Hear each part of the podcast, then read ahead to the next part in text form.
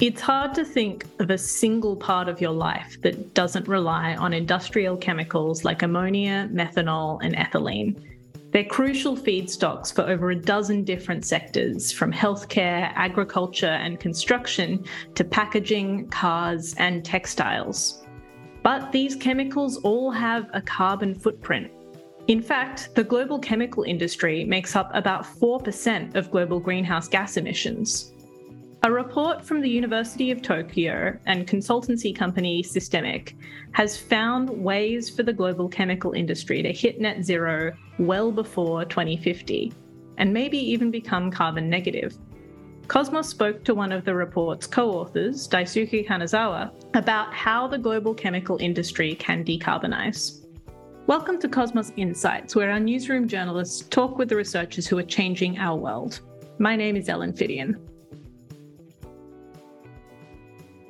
Why is it hard for the global chemical industry to decarbonize?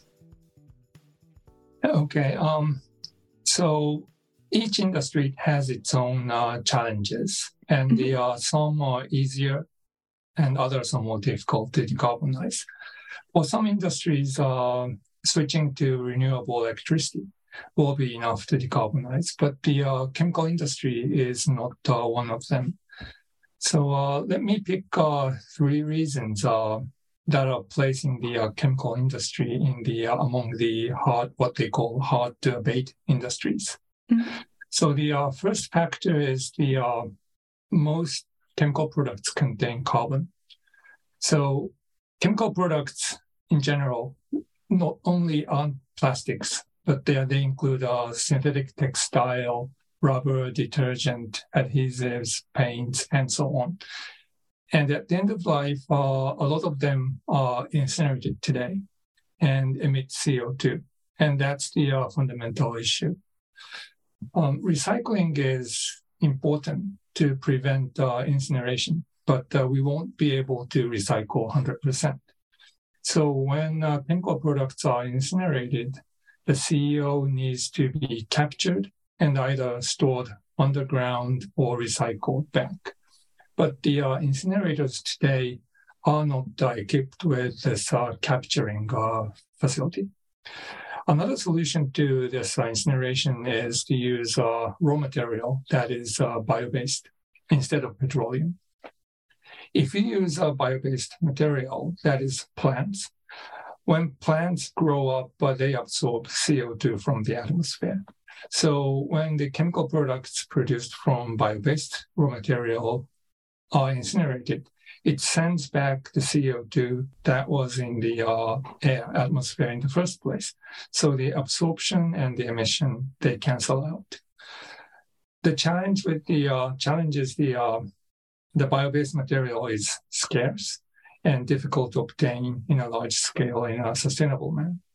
So this is why dealing with the uh, carbon embedded in the uh, chemical products is difficult. So that's the uh, first factor. The second factor is the uh, chemical products are diverse. Take uh, plastics, for example. Um, there are so many different types of plastics PET, polyethylene, polypropylene, polystyrene, polycarbonate, and so on. And they need to be uh, separated for recycling. Otherwise, the quality goes down. And also when producing new plastics, each plastics, um, each plastic needs a new production process or new raw material of its own to reach net zero. And that's been a challenge. Um, there are so many different types of, uh, so, so, many different plastics, and each plastic has a, a different characteristic the chemical industry has developed so many different types to respond to the uh, different needs from the market. But uh, this has uh, seemed to uh, backfired. So it's the uh, industry's responsibility to find a way to separate and recycle these plastics. And the third factor is the uh, some production process like uh, naphtha cracking. You have to raise the temperature to 800 to 1000 degrees Celsius, and it's not so easy to do this in a electrified, process. And the chemical industry is trying, but it's been a challenge. So these are the uh, three factors, in my view, that are making the chemical industry's decarbonization particularly difficult. It's interesting when we talk about greenhouse gases, people think, oh, it's just burning things for electricity. But carbon can go into so many other products and come out in so many other ways as well, which is really tricky. Yeah, that's right. So embedded carbon is the, uh, in a way, the biggest challenge for the chemical industry. That makes sense. What processes and materials are going to be most useful in the future to help the chemical industry decarbonize? Okay, um, for chemicals, uh, let me pick uh, two chemicals. Mm-hmm. One is um, ammonia, and the other is methanol. Ammonia today is uh, used mostly to produce fertilizers. Mm-hmm. In future, it will be used for fuel to replace uh, petroleum as well. If ammonia is produced from uh, green hydrogen, it becomes uh, ammonia becomes a green fuel and can power the uh, long haul shipping as well as uh, some power plants. And unlike hydrogen, ammonia is easy to liquefy or turn into liquid and carry in a ship from, uh, for example, Australia to Japan. So that's ammonia. And the second chemical is uh, methanol and the processes involving methanol. Methanol, we believe, can replace naphtha or petroleum as the uh, platform chemical. What I mean by the uh, platform chemical is this the uh, methanol can be produced from so many different raw materials. And from methanol, you can produce mo- today's most of today's chemical products. And that's why the platform. For example, uh, methanol can be produced from CO2 or from uh, mixed plastics that cannot be recycled or biogas. In other words, uh, methanol can be produced from raw materials that would otherwise increase CO2 in the atmosphere. So methanol will be at the uh, center of sustainable chemical production pathways, but the, uh, nothing is perfect and there are challenges.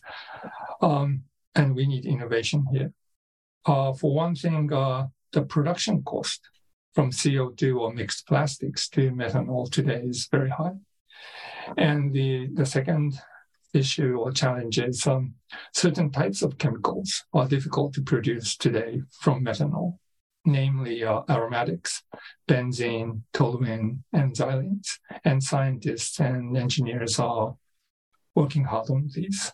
So anyway, uh, these are the uh, two chemicals and the chemical processes that are useful to decarbonize the chemical industry. Right. So ammonia can be burnt as a fuel? Yes, without producing CO2. Right. So that wouldn't produce CO2. Would it produce any other greenhouse gases or pollutants? It produces, uh, in chemical equations, it produces nitrogen and water. Mm-hmm. If you produce in a undesirable manner, it could produce uh, nitrous oxide, or and that's a potent uh, uh, greenhouse gas. So we need to be sure that the uh, the the combustion process doesn't produce uh, undesired uh, byproduct. That's cool. So it's possible to to produce it. It's possible to combust it completely cleanly, but it's not necessarily the case. The, so the technology isn't uh, there yet, right? And the engineers are working on this to make sure that the uh, the ignition or the combustion process is stable without the uh, undesired uh, byproducts. Right. We hear a lot about the circular economy. Why is the circular economy important for the chemical industry in particular? Today, the uh, supply chain of the uh, chemical products is predominantly linear. Mm-hmm.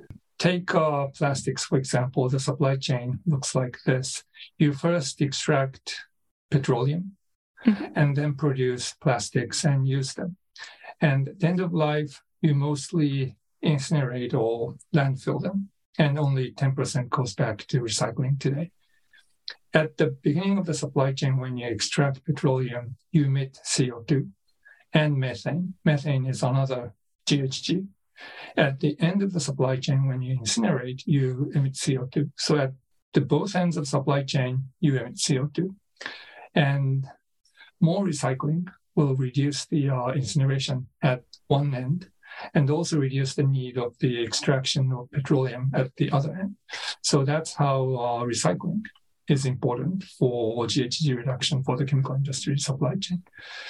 The other less obvious reason why circular economy is important is that uh, there is more to circular economy than just recycling. In a broader sense, uh, circular economy includes uh, reduce, reuse, and replace or substitute. Reduce means uh, reduction of overpackaging.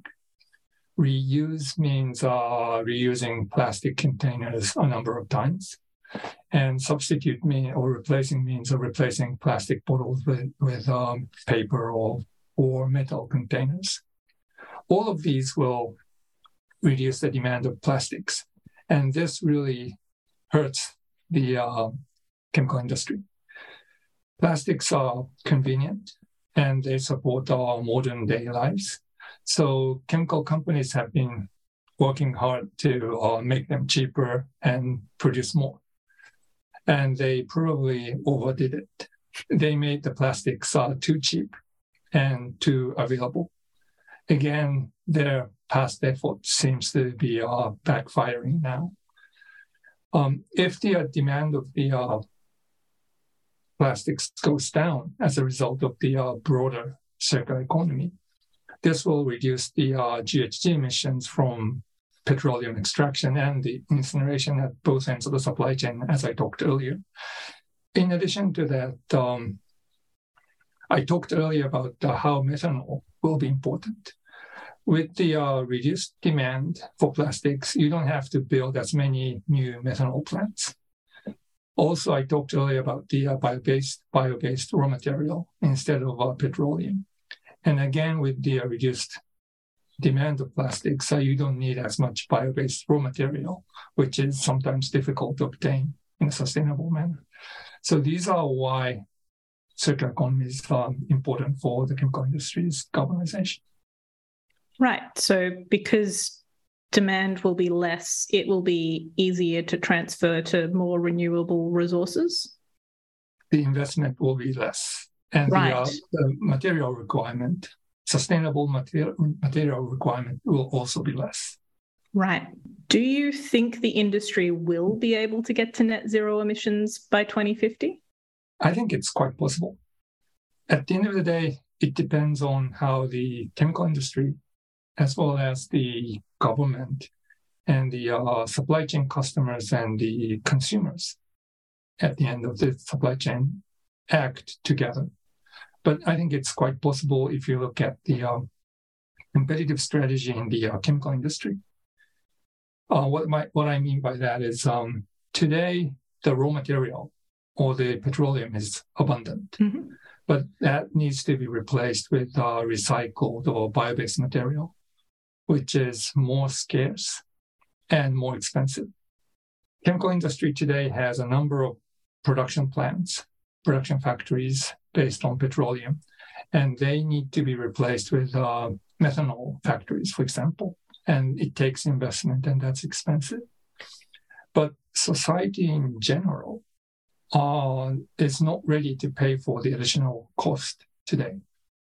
As a result, uh, what's taking place right now in the chemical industry is chemical companies are looking at each other to see which company who will make the uh, first step to change their production plan to produce uh, something more expensive but more sustainable.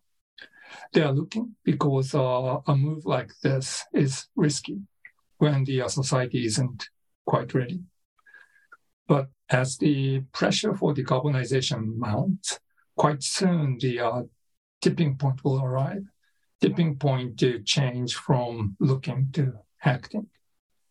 As I said earlier, the um, raw materials need to be replaced with recycled or bio-based, but the supply is limited. And the, uh, in general, securing supply is on a first come, first served basis. just like uh, securing securing uh, lithium sources for electric vehicles production. So the situation the chemical industry is in is like the uh, game of musical chairs. You, know what this is? There there are ten people and there are only nine chairs. Mm-hmm. And when the music stops, people jump at the chairs and one person gets uh, pushed out. And the it's like this because the uh, the supply of recycled or recycled or bio-based material is limited. And the music is about to stop because of the mounting pressure to decarbonize. So the winning strategy obviously is not looking at each other, but jumping at the uh, scarce resources. So smart CEOs will soon recognize the situation and they will start to make changes in their production plan thereby creating the uh, tipping point for the chemical industry. So that's how I believe the, uh, the net zero transition is quite possible for the chemical industry by 2050. That's really good to hear. Well, thank you very much for this. No problem. You can read more about the Planet Positive Chemicals report on our website, cosmosmagazine.com. This podcast is produced by the Royal Institution of Australia in Adelaide on Kaurna land. The Royal Institution of Australia is a not for profit whose mission is to communicate science widely as the key to a better world. We do this through our stories, which are turned into educational resources teaching the scientists of tomorrow about the science of today in classrooms across Australia. Support us by subscribing to Cosmos Magazine, Australia's leading print science magazine, and Cosmos Weekly, its sister e publication.